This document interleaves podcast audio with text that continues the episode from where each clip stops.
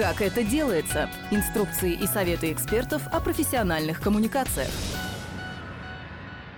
Здравствуйте! Это новый выпуск подкаста Центра Благосфера «Как это делается?». В этот раз мы попросили психолога Валерию Варшавскую рассказать о том, что такое тревога, как она проявляется у людей и у животных, и как животные могут помочь человеку справиться с тревожным состоянием.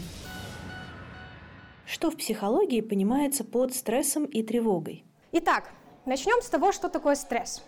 Если говорить про физиологическую сторону вопроса, то вот эта картинка с двумя стаканами на самом деле максимально наглядный пример, что стакан номер один находится в спокойном состоянии, ничего в нем не шевелится, никакие процессы не происходят. То есть то же самое, в принципе, происходит с нашим организмом в состоянии условной нормы. Когда мы спокойны, у нас есть определенные уровни э, частоты сердечных сокращений, которые считаются ну, таким золотым стандартом. Ну и, соответственно, стресс – это то, что происходит с нами, если, условно, в наш стакан с водой падает какой-то огромный булыжник со льдом. Но что касается определения, Сначала стоит сказать о том, что стресс как явление вообще является нормой.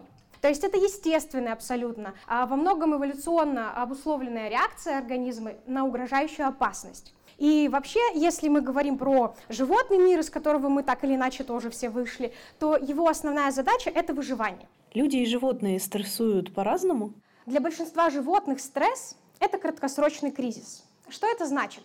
Вы зебра, у вас все хорошо, вы щиплете травку, и тут вдруг кусты зашевелились, и вы понимаете, что там сейчас на вас прыгает лев, и вам нужно за долю секунды мобилизовать все свои ресурсы, чтобы от него убежать. И этот кризис краткосрочный заканчивается двумя вариантами. Вы либо убежали от льва и остались живы, и впоследствии ваш условный стакан номер один снова придет в эту норму, вы снова будете ходить щипать травку, у вас снова все будет прекрасно. Ну, либо второй вариант – вы не убежали, лев вас съел, и, собственно, переживать вам уже, ну, как бы нечем. В принципе, с нами, с людьми, это работает похожим образом. Но, как я уже сказала, у нас все немного сложнее.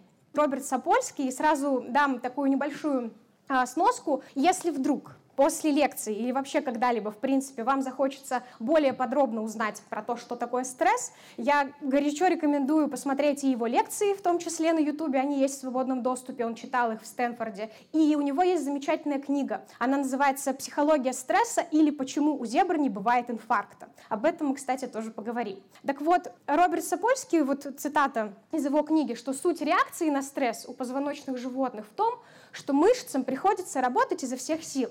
И если вы зебра, которая убегает от льва, ваши мышцы будут работать изо всех сил. Если вы лев, который гонится за зеброй, и который не ел уже много дней, и которому этот стресс грозит умиранием также, вы будете бежать изо всех сил, и ваши мышцы будут работать изо всех сил. И чтобы эту реакцию осуществить, в организме, как у животных, так и у людей, происходят определенные процессы. О них мы также поговорим.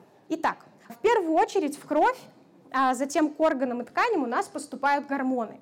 Наверное, все слышали да, э, про такой гормон, как адреналин. Он еще обуславливает реакцию «бей или беги». В нашей природе действительно есть несколько абсолютно стандартных реакций на стресс. Сейчас их выделено уже гораздо больше, но две самые основные — это либо бежать, либо замирать прошу прощения, либо бежать, либо бить. Замирать — это как раз вот дополнительная реакция, которая относительно недавно появилась. Эти самые гормоны, адреналин, норадреналин, его предшественник, кортизол, а, вазопрессин, они поступают в кровь, и каждый из них действует определенным образом. Я специально не стала вдаваться в подробности того, как работает гормональная регуляция всей нервной системы, что там про гипофиз, про нейрогипофиз, про гипоталамус и так далее, потому что мы в этом можем немножко э, как бы запутаться, а если будем видеть видеть вот эти названия, они, в принципе, довольно у всех на слуху, и на них мы можем опираться. Так вот, какие эффекты нам нужны для того, чтобы мышцы работали максимально полно и сильно? У нас должна увеличиться частота сердечных сокращений, потому что кровь насыщенная кислородом, должна максимально быстро поступать ко всем органам и тканям. То есть наши мышцы работают на кислороде. Если его не будет, то все движения, которые мы можем сделать, они будут очень плавные, медленные. Также увеличивается частота дыхательных движений, потому что нам нужно насыщать организм кислородом. Чтобы это происходило, у нас увеличивается диаметр бронхов, и, соответственно, дыхание, несмотря на то, что становится более поверхностным, ну, когда вы бежите, вы не вот так дышите, да, очень глубоко, как при медитации. Вы дышите быстро, поверхностно, но в это время кислорода все равно захватывается очень много, потому что диаметр бронхов увеличивается. Концентрация глюкозы в крови очень резко повышается, потому что все наши мышцы, главным образом мозг, мозг не является мышцей, но он управляет всеми нашими мышцами, он работает на глюкозе. Поэтому все системы, которые вот в этом условном стакане номер один работают плавно и последовательно и имеют свои какие-то нормы, эти нормы пересекают, то есть они выходят за пределы этой нормы. И происходит э, большое количество биохимических процессов для того, чтобы вот этот вот важный элемент напрячь все мышцы, чтобы либо догнать свою жертву, убить ее, насытиться и не умереть с голоду, либо убежать и не умереть, став чьим-то обедом. Именно этим механизмы обуславливаются с помощью вот такой вот физиологической реакции. Также во время стресса увеличивается болевой порог. Почему, зачем это нужно? Не знаю, возможно, вы слышали, может быть, читали в различных рассказах, в которых упоминаются какие-то, например, военные действия, где там при какой-то активной фазе наступления, какого-то конфликта человек может совершать какие-то абсолютно невероятные поступки, вещи, там он делает, следует своему плану, а потом вдруг, когда все утихает, он замечает, что у него вообще-то а, есть какая-то очень серьезная рана, что есть вот какое-то кровотечение, а он об этом даже и не знал, потому что болевой порог в этот момент достаточно высокий, чтобы мы на него не отвлекались. Также э, среди эффектов и среди того, что увеличивается, это внимание, потому что все наши системы должны максимально быть напряжены, чтобы мы видели, где там ни в каком кусте не сидит ли еще кто-то, какой-то носорог, да, что мы активируем нашу память для того, чтобы достать оттуда все возможные знания, которые там когда-то были, которые там когда-то появились, которые потенциально могут нам помочь в ситуации, когда нам угрожает опасность. Ну и, конечно, сенсорная чувствительность — это как, вспомните, вот вы смотрите ужастик, да, какой-нибудь там темно, что-то такое происходит, и вдруг из соседней комнаты вы слышите какой-то скрип. Вы бы в жизни этот скрип не услышали, если бы только что не видели, как там на экране происходит что-то страшное, если бы вы не включились в этот момент и у вас не активировались те же самые системы. Я здесь немножко забежала вперед, потому что, как я сказала чуть раньше, у животных и у людей стресс физиологически обусловлен одинаковыми процессами, но стимулирует их разные вещи. И чуть позже мы с вами все-таки ответим на вопрос, почему у зебр не бывает инфаркта, а у людей бывает. Так вот, что в этот момент снижается? Я решила в самом начале рассказать вот про эффекты, потому что дальше, когда мы будем говорить о том, чем все-таки стресс опасен, все эти эффекты нам пригодятся, мы про них вспомним. В этот момент, когда организм находится в состоянии стресса, снижается выработка инсулина. Инсулин — это гормон, который позволяет регулировать концентрацию глюкозы в крови. То есть, когда мы поели, все необходимое количество для обслуживания нашего организма ушло в оборот, все, что не нужно, организм благополучно с помощью инсулина в том числе начинает запасать. Он откладывает вкладывает их в различные органы для того, чтобы потом спокойненько, когда понадобится, достать и воспользоваться. В этот момент э, инсулин не вырабатывается, когда мы убегаем, опять же, от условного льва, потому что ну, глюкозы нам нужно много. Также тонус работы пищеварительной системы. Почему очень часто во время стресса у многих пропадает аппетит?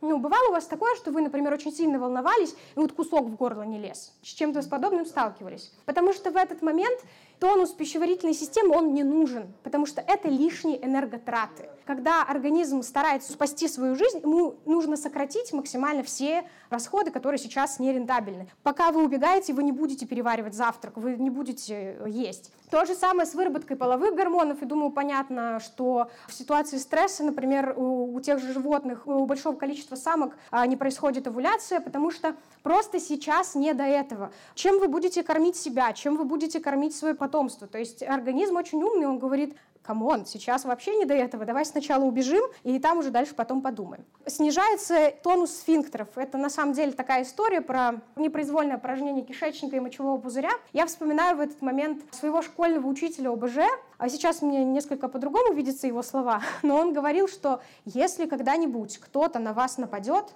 не гнушайтесь никакими приемами, то есть вы можете сделать все, что угодно для того, чтобы себя спасти. И, в общем-то, среди его рекомендаций было то самое, вот, что указано последним пунктом. Кто бы знал, что это и без нашей помощи может произойти в какой-то стрессовой ситуации.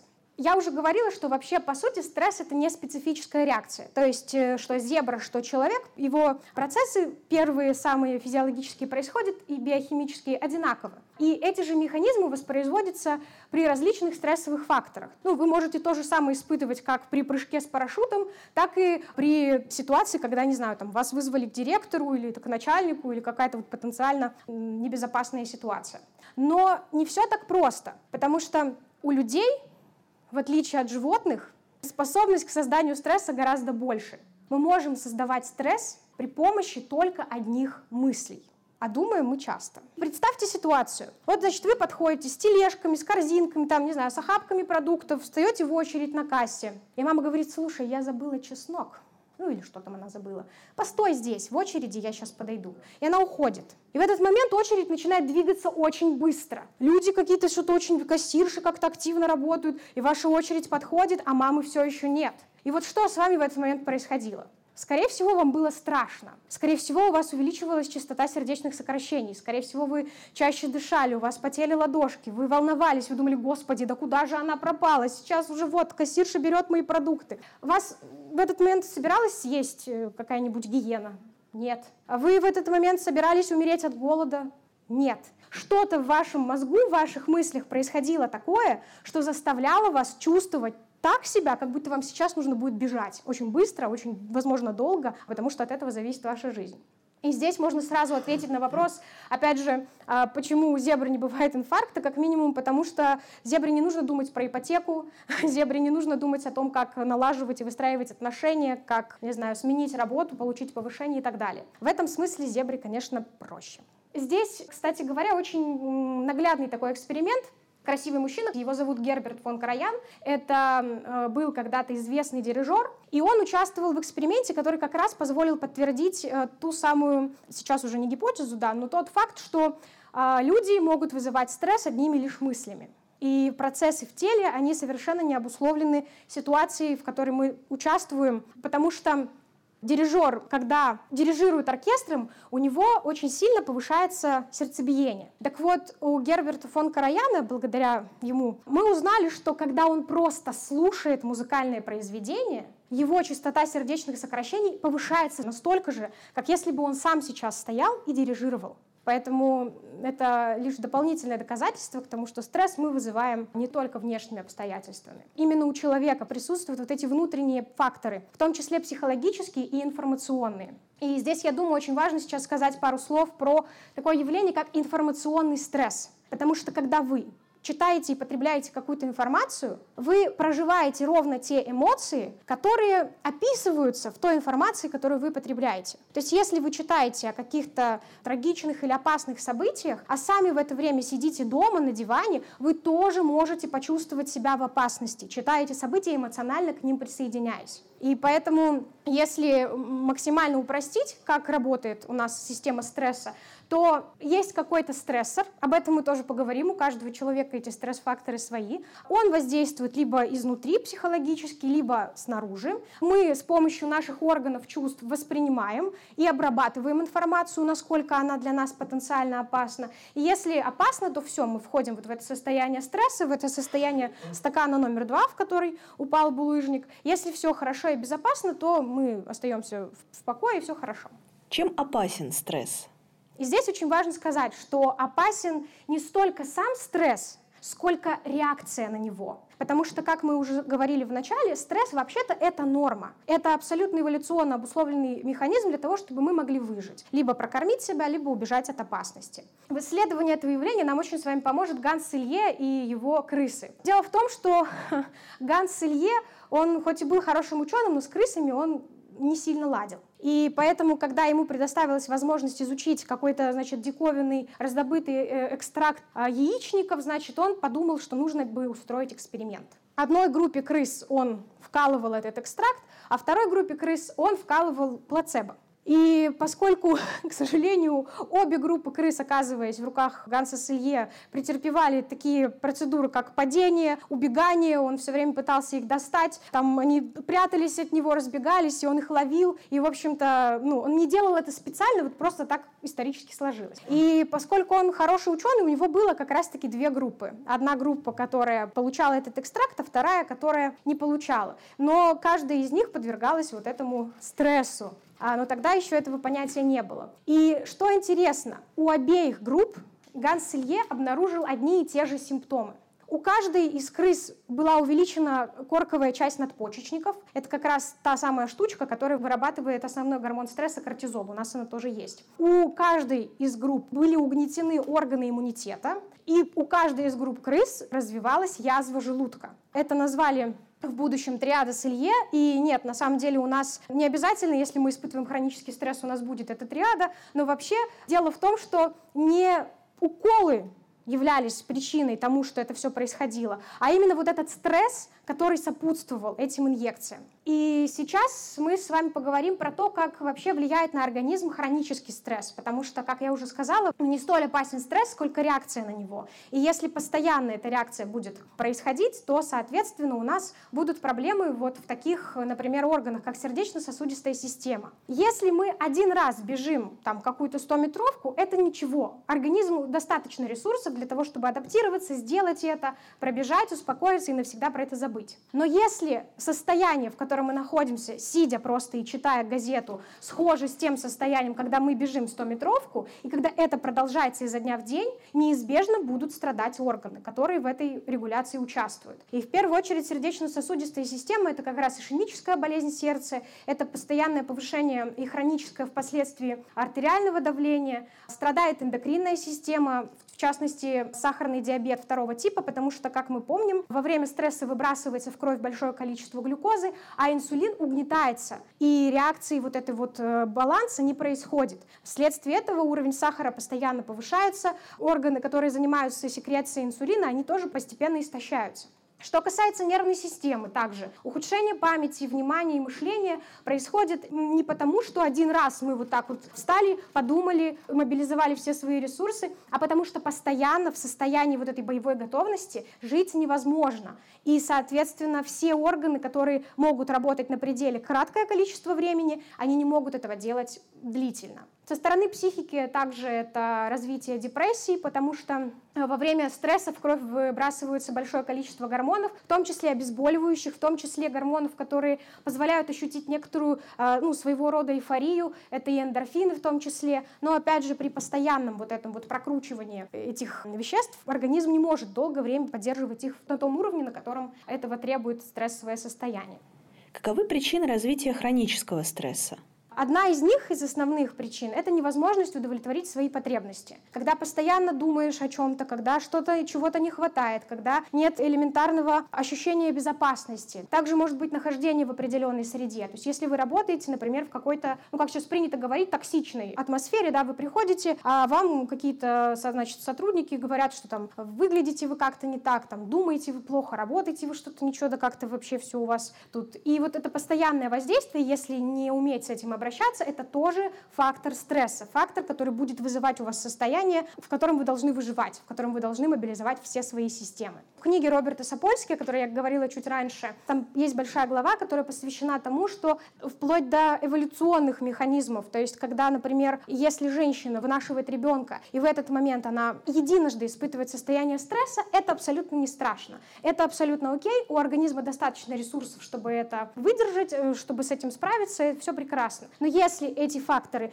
постоянные, если постоянно находиться в этом состоянии, то даже когда ребенок рождается и, например, оказывается вот в этой вот комфортной среде, допустим, вот этот период, когда будущая мать проживала в какой-то бедности, в каких-то сложных условиях, то это закрепляется. И у такого ребенка будут, в принципе, изначально повышены гормоны стресса. То есть в своей дальнейшей жизни предположительно, этот ребенок должен будет потратить гораздо больше средств и времени на посещение психотерапевта. Подавление эмоций – это тоже очень большой и важный фактор. Было такое исследование, снова вернемся к крысам, когда обе группы крыс били током. Но только одну группу крыс просто били током, и все. А второй группе крыс давали в этот момент грызть деревянную палочку. Так сильно, ну как они могут. И в результате эксперимента было выяснено, что та группа крыс, у которой не было возможности грызть деревянную палочку, они в большей степени были подвержены язвообразованию. То есть у них как раз формировались язвы желудка, тогда как вторая группа крыс, которая грызла эту деревянную палочку, в целом перенесла эти процедуры гораздо легче, без какого-то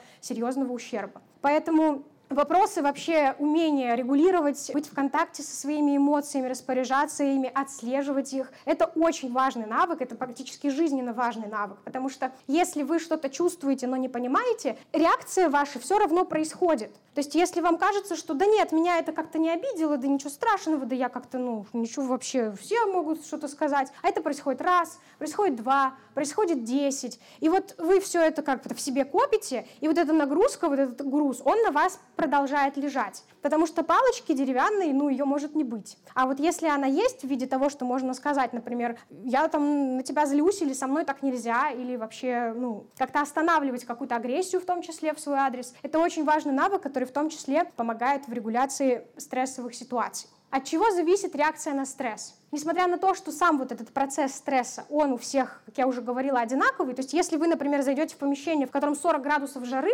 первая реакция у вас будет такая же, как если бы за вами гнался какой-то хищник. То есть на какое-то время у вас подскочит давление, у вас выбросится в кровь адреналин, у вас так или иначе расширятся сосуды, бронхи, но поисковое поведение, конечно, у вас будет другое. То есть вы будете думать, господи, где найти лед, там, как открыть окно, как вообще поскорее отсюда уйти. И то же самое, если вы окажетесь в месте, где очень холодно, холодно. То есть первая ваша реакция, опять же, это классическая реакция на стресс, но поисковое поведение у вас будет другое. То есть вы будете искать, как согреться, где найти более теплое помещение и так далее. Но первичная реакция, она всегда одна. Но все-таки реакция на стресс, именно интенсивность этой реакции на стресс, продолжительность этой реакции, она зависит от индивидуальных факторов, таких как тип нервной системы. Все мы рождаемся вообще-то разные. Да? То есть какие-то наши Особенности заданы уже изначально, то есть что-то, на что мы в будущем повлиять не сможем. Это наш жизненный опыт, то есть э, с какими ситуациями мы уже сталкивались, с какими справлялись, кто находится рядом с нами, кто может нас поддержать, как мы вообще научаемся, потому что мы все, что мы умеем, мы где-то мы этому научились. И у нас был какой-то пример, там родители, какие-то близкие люди, и если они при стрессе падали и посыпали голову пеплом, то, скорее всего, с большой долей вероятности вы будете делать так же, потому что где-то вам нужно было учиться. В чем отличие тревоги от стресса?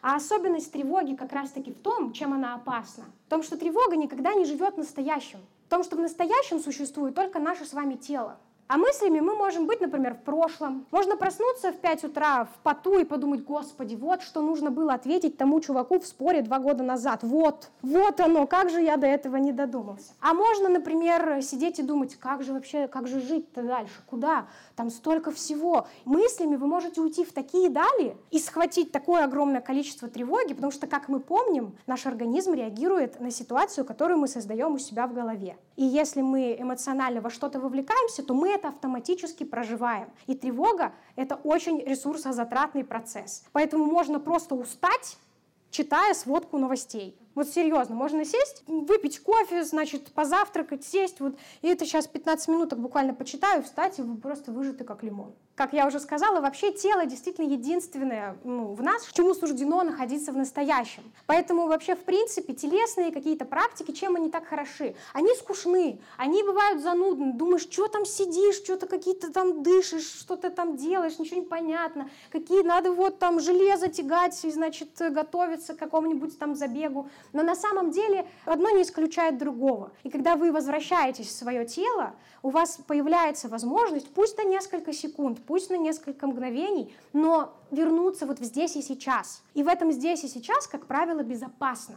Может ли стресс быть полезен? все, что не убивает, делает нас сильнее. Вы наверняка такую фразу слышали. Ну, на мой взгляд, именно с психологической точки зрения это спорно, потому что все, что нас не убивает, также может э, сделать нас э, не в полной мере дееспособными. Поэтому нужно здесь быть очень внимательными, аккуратными и быть как-то в контакте с собой интриган из меня абсолютно никакой. В общем-то, да, может. И значит, каким образом это происходит? Во-первых, при, опять же, кратковременном влиянии стресса у нас улучшается память. То есть мы активируем вот все вот э, наши залежи, значит, что нам может быть в данное время полезно. Это как сейчас примерно делаю я и думаю, так, что же там, что же может быть полезно? Что же я могу сейчас вам такое сообщить? Потому что, конечно, да, публичное выступление — это тоже определенная доля стресса. Повышается внимание и концентрация, выделяются антистрессовые гормоны. Почему, например, наверняка вы слышали, после спорта, говорят, очень хорошо. Не только после спорта, много после чего бывает хорошо, но, например, после спорта.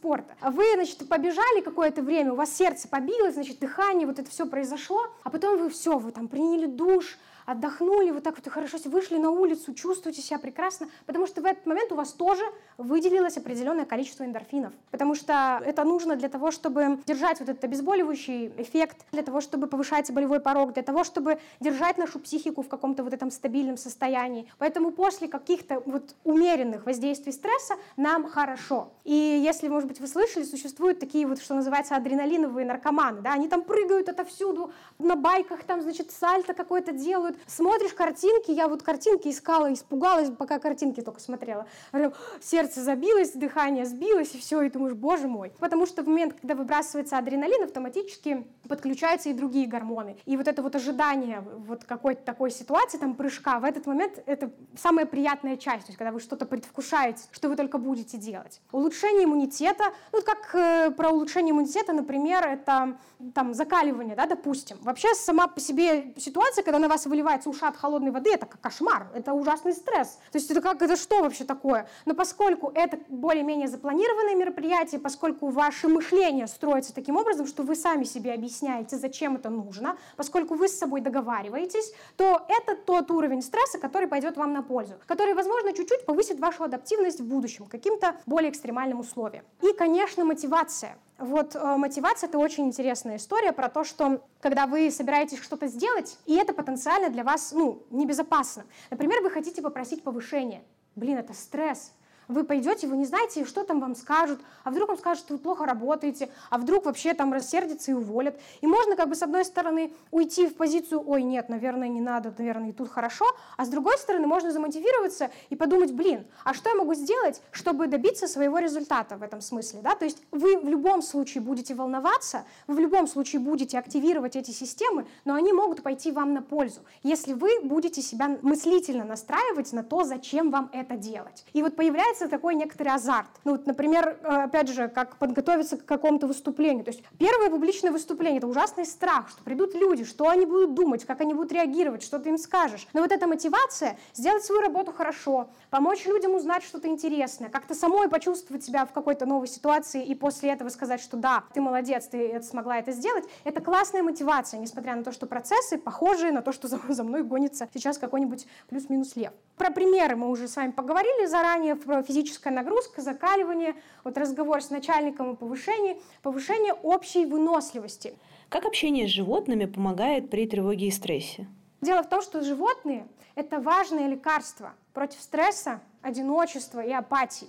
Если вы помните, когда-то, в общем, был такой ковид, и, значит, на самом деле люди, которые оказывались вот в этой вынужденной изоляции, на удаленке, без каких-то там привычных мероприятий, они гораздо лучше переносили эти состояния, если рядом с ними были животные. Я уже не говорю о том, что существует огромное количество терапии, основанной на контакте с животными. Это канинотерапия, работа с собаками, ипотерапия с животными, филинотерапия с кошками. К сожалению, по-умному не назову, как терапия с грызунами, но она точно есть. Чем, значит, контакт с животными нам помогает э, справляться со стрессом? Ну, во-первых, тем, что общение с животными снижает уровень стрессового гормона кортизола и помогает повышать окситоцин. И окситоцин — это тот самый гормон, благодаря которому мы чувствуем себя комфортнее. Мы милые только когда мы маленькие. Ну вот припомните, вы видите там маленького ребеночка, и вы такие, о, маленький ребеночек какой-то хорошенький. На самом деле это хитрый эволюционный механизм. Изначально он пришел к нам тоже из этологии, из зоопсихологии, потому что животные, у них нет вот этого мимими, как бы как у нас, у человека, да,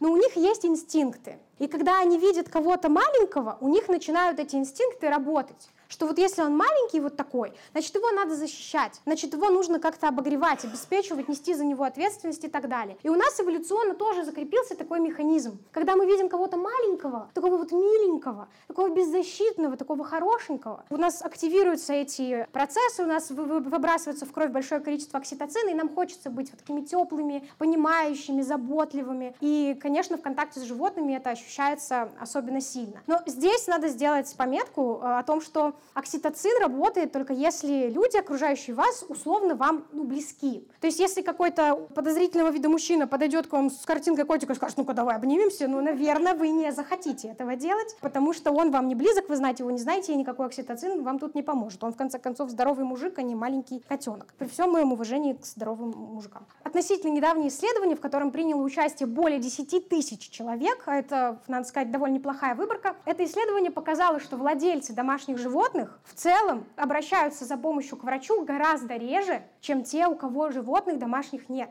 Чем, собственно, животные помогают в стрессовой ситуации? Во-первых, это организация пространства и режим дня. То есть, на самом деле, любая предсказуемость, она является сама по себе э, таким антиподом тревожности. То есть тревожность появляется тогда, когда вы не знаете, что будет.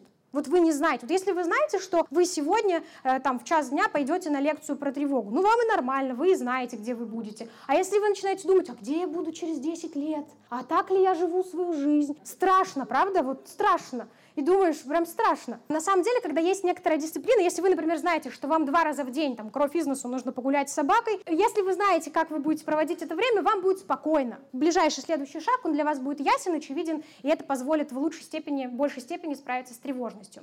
Восстановление энергии через возможность, опять же, отвлечься от рутины и рабочих задач. Когда я готовилась к презентации, мои, значит, антистрессы четверолапые тоже приходили, значит, абсолютно безапелляционно занимали клавиатуру моего а, ноутбука и говорили, ну, извини, ну, сейчас вот так. И хочешь, не хочешь, но ты отвлечешься, погладишь, прикоснешься. Вот эти вот, помните, про телесные контакты, да, то есть, когда мы возвращаемся в тело, на самом деле взаимодействие с, с шерстью животного, с его какими-то запахами, взгляд на то, как он себя ведет, ваш питомец. Это все про телесный контакт, про возвращение в здесь и сейчас, только это вам еще будет добавлять окситоцина дополнительно. Знаете, прикиньте, как круто, да? То есть вы смотрите, как плавает рыбка и медитируете, и вам прям хорошо. Кстати, где-то я прочитала о том, что 30-минутное наблюдение просто за тем, как плавает рыбка в аквариуме, оно равносильно какому-то чуть ли небольшому циклу медитации, то есть по возвращению вот в это вот все в осознанность, в спокойное состояние.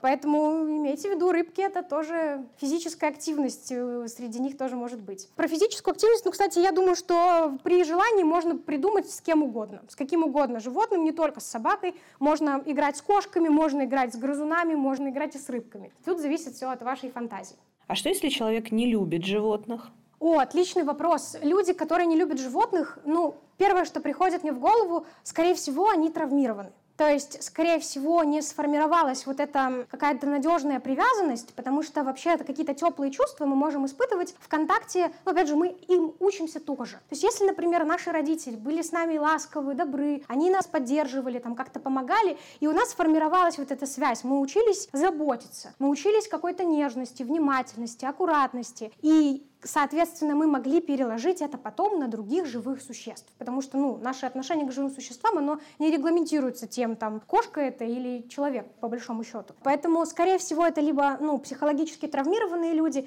либо, ну, возможно, люди, имеющие изначально какие-то отклонения в психологическом процессе. Знаете, тут важно уточнить, отстраненно относиться к животным, в принципе, имеет право любой человек. Если, например, у вас аллергия на кошек, ну, к сожалению, что тут ничего не поделаешь, можно от них отстраняться. Но если мы говорим прям вот про эту нелюбовь, прям про какую-то агрессию в сторону животных, то вот это оно. Это про травмированность и, да, про несформированную привязанность скорее. Откуда берется страх перед насекомыми?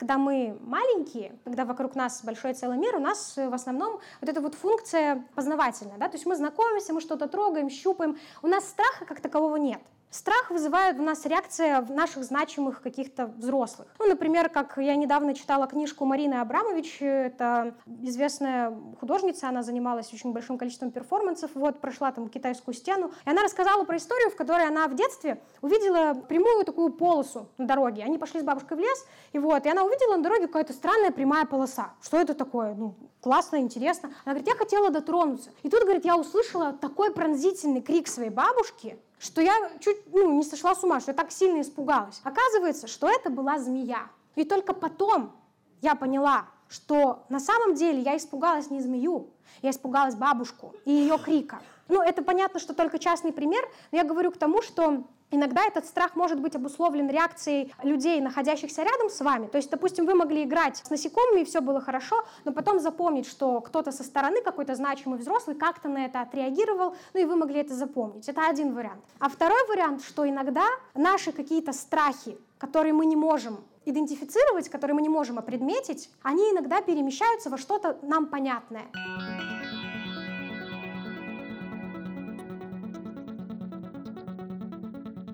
Давайте мы подведем некоторый итог. Во-первых, стресс – это нормальная адаптивная реакция. При грамотном обращении стресс вообще-то вполне себе может быть полезен. Нас разрушает не сам стресс, не столько сам стресс, сколько реакция на него. И здесь такая нативная интеграция, психологи с этим очень хорошо работают. Я психолог, если что. Потому что, когда вы умеете обращаться со своими чувствами и эмоциями, когда вы знаете, какое ваше состояние чем обусловлено, когда вы знаете, что именно вам нужно с этим делать, потому что мне может помочь одно, а вам поможет что-то совсем другое. И поэтому это про уникальность, поэтому недостаточно бывает просто где-то почитать там какую-то методичку и начать внедрять. Но это тоже может быть полезно в определенной степени. Верный способ справиться со стрессом – вернуться в тело. Ну и домашние животные спасут как минимум ваш внутренний мир. Эпизод подкаста «Как это делается» с Валерией Варшавской мы записали во время фестиваля «Кошки-мышки» благотворительного фонда «Рэй», который прошел в Благосфере 26 марта 2022 года. Слушайте наши подкасты «Как это делается», «Третье место», «Не пустой звук» в случае необходимости и «А вы знали» на любой удобной подкаст-платформе.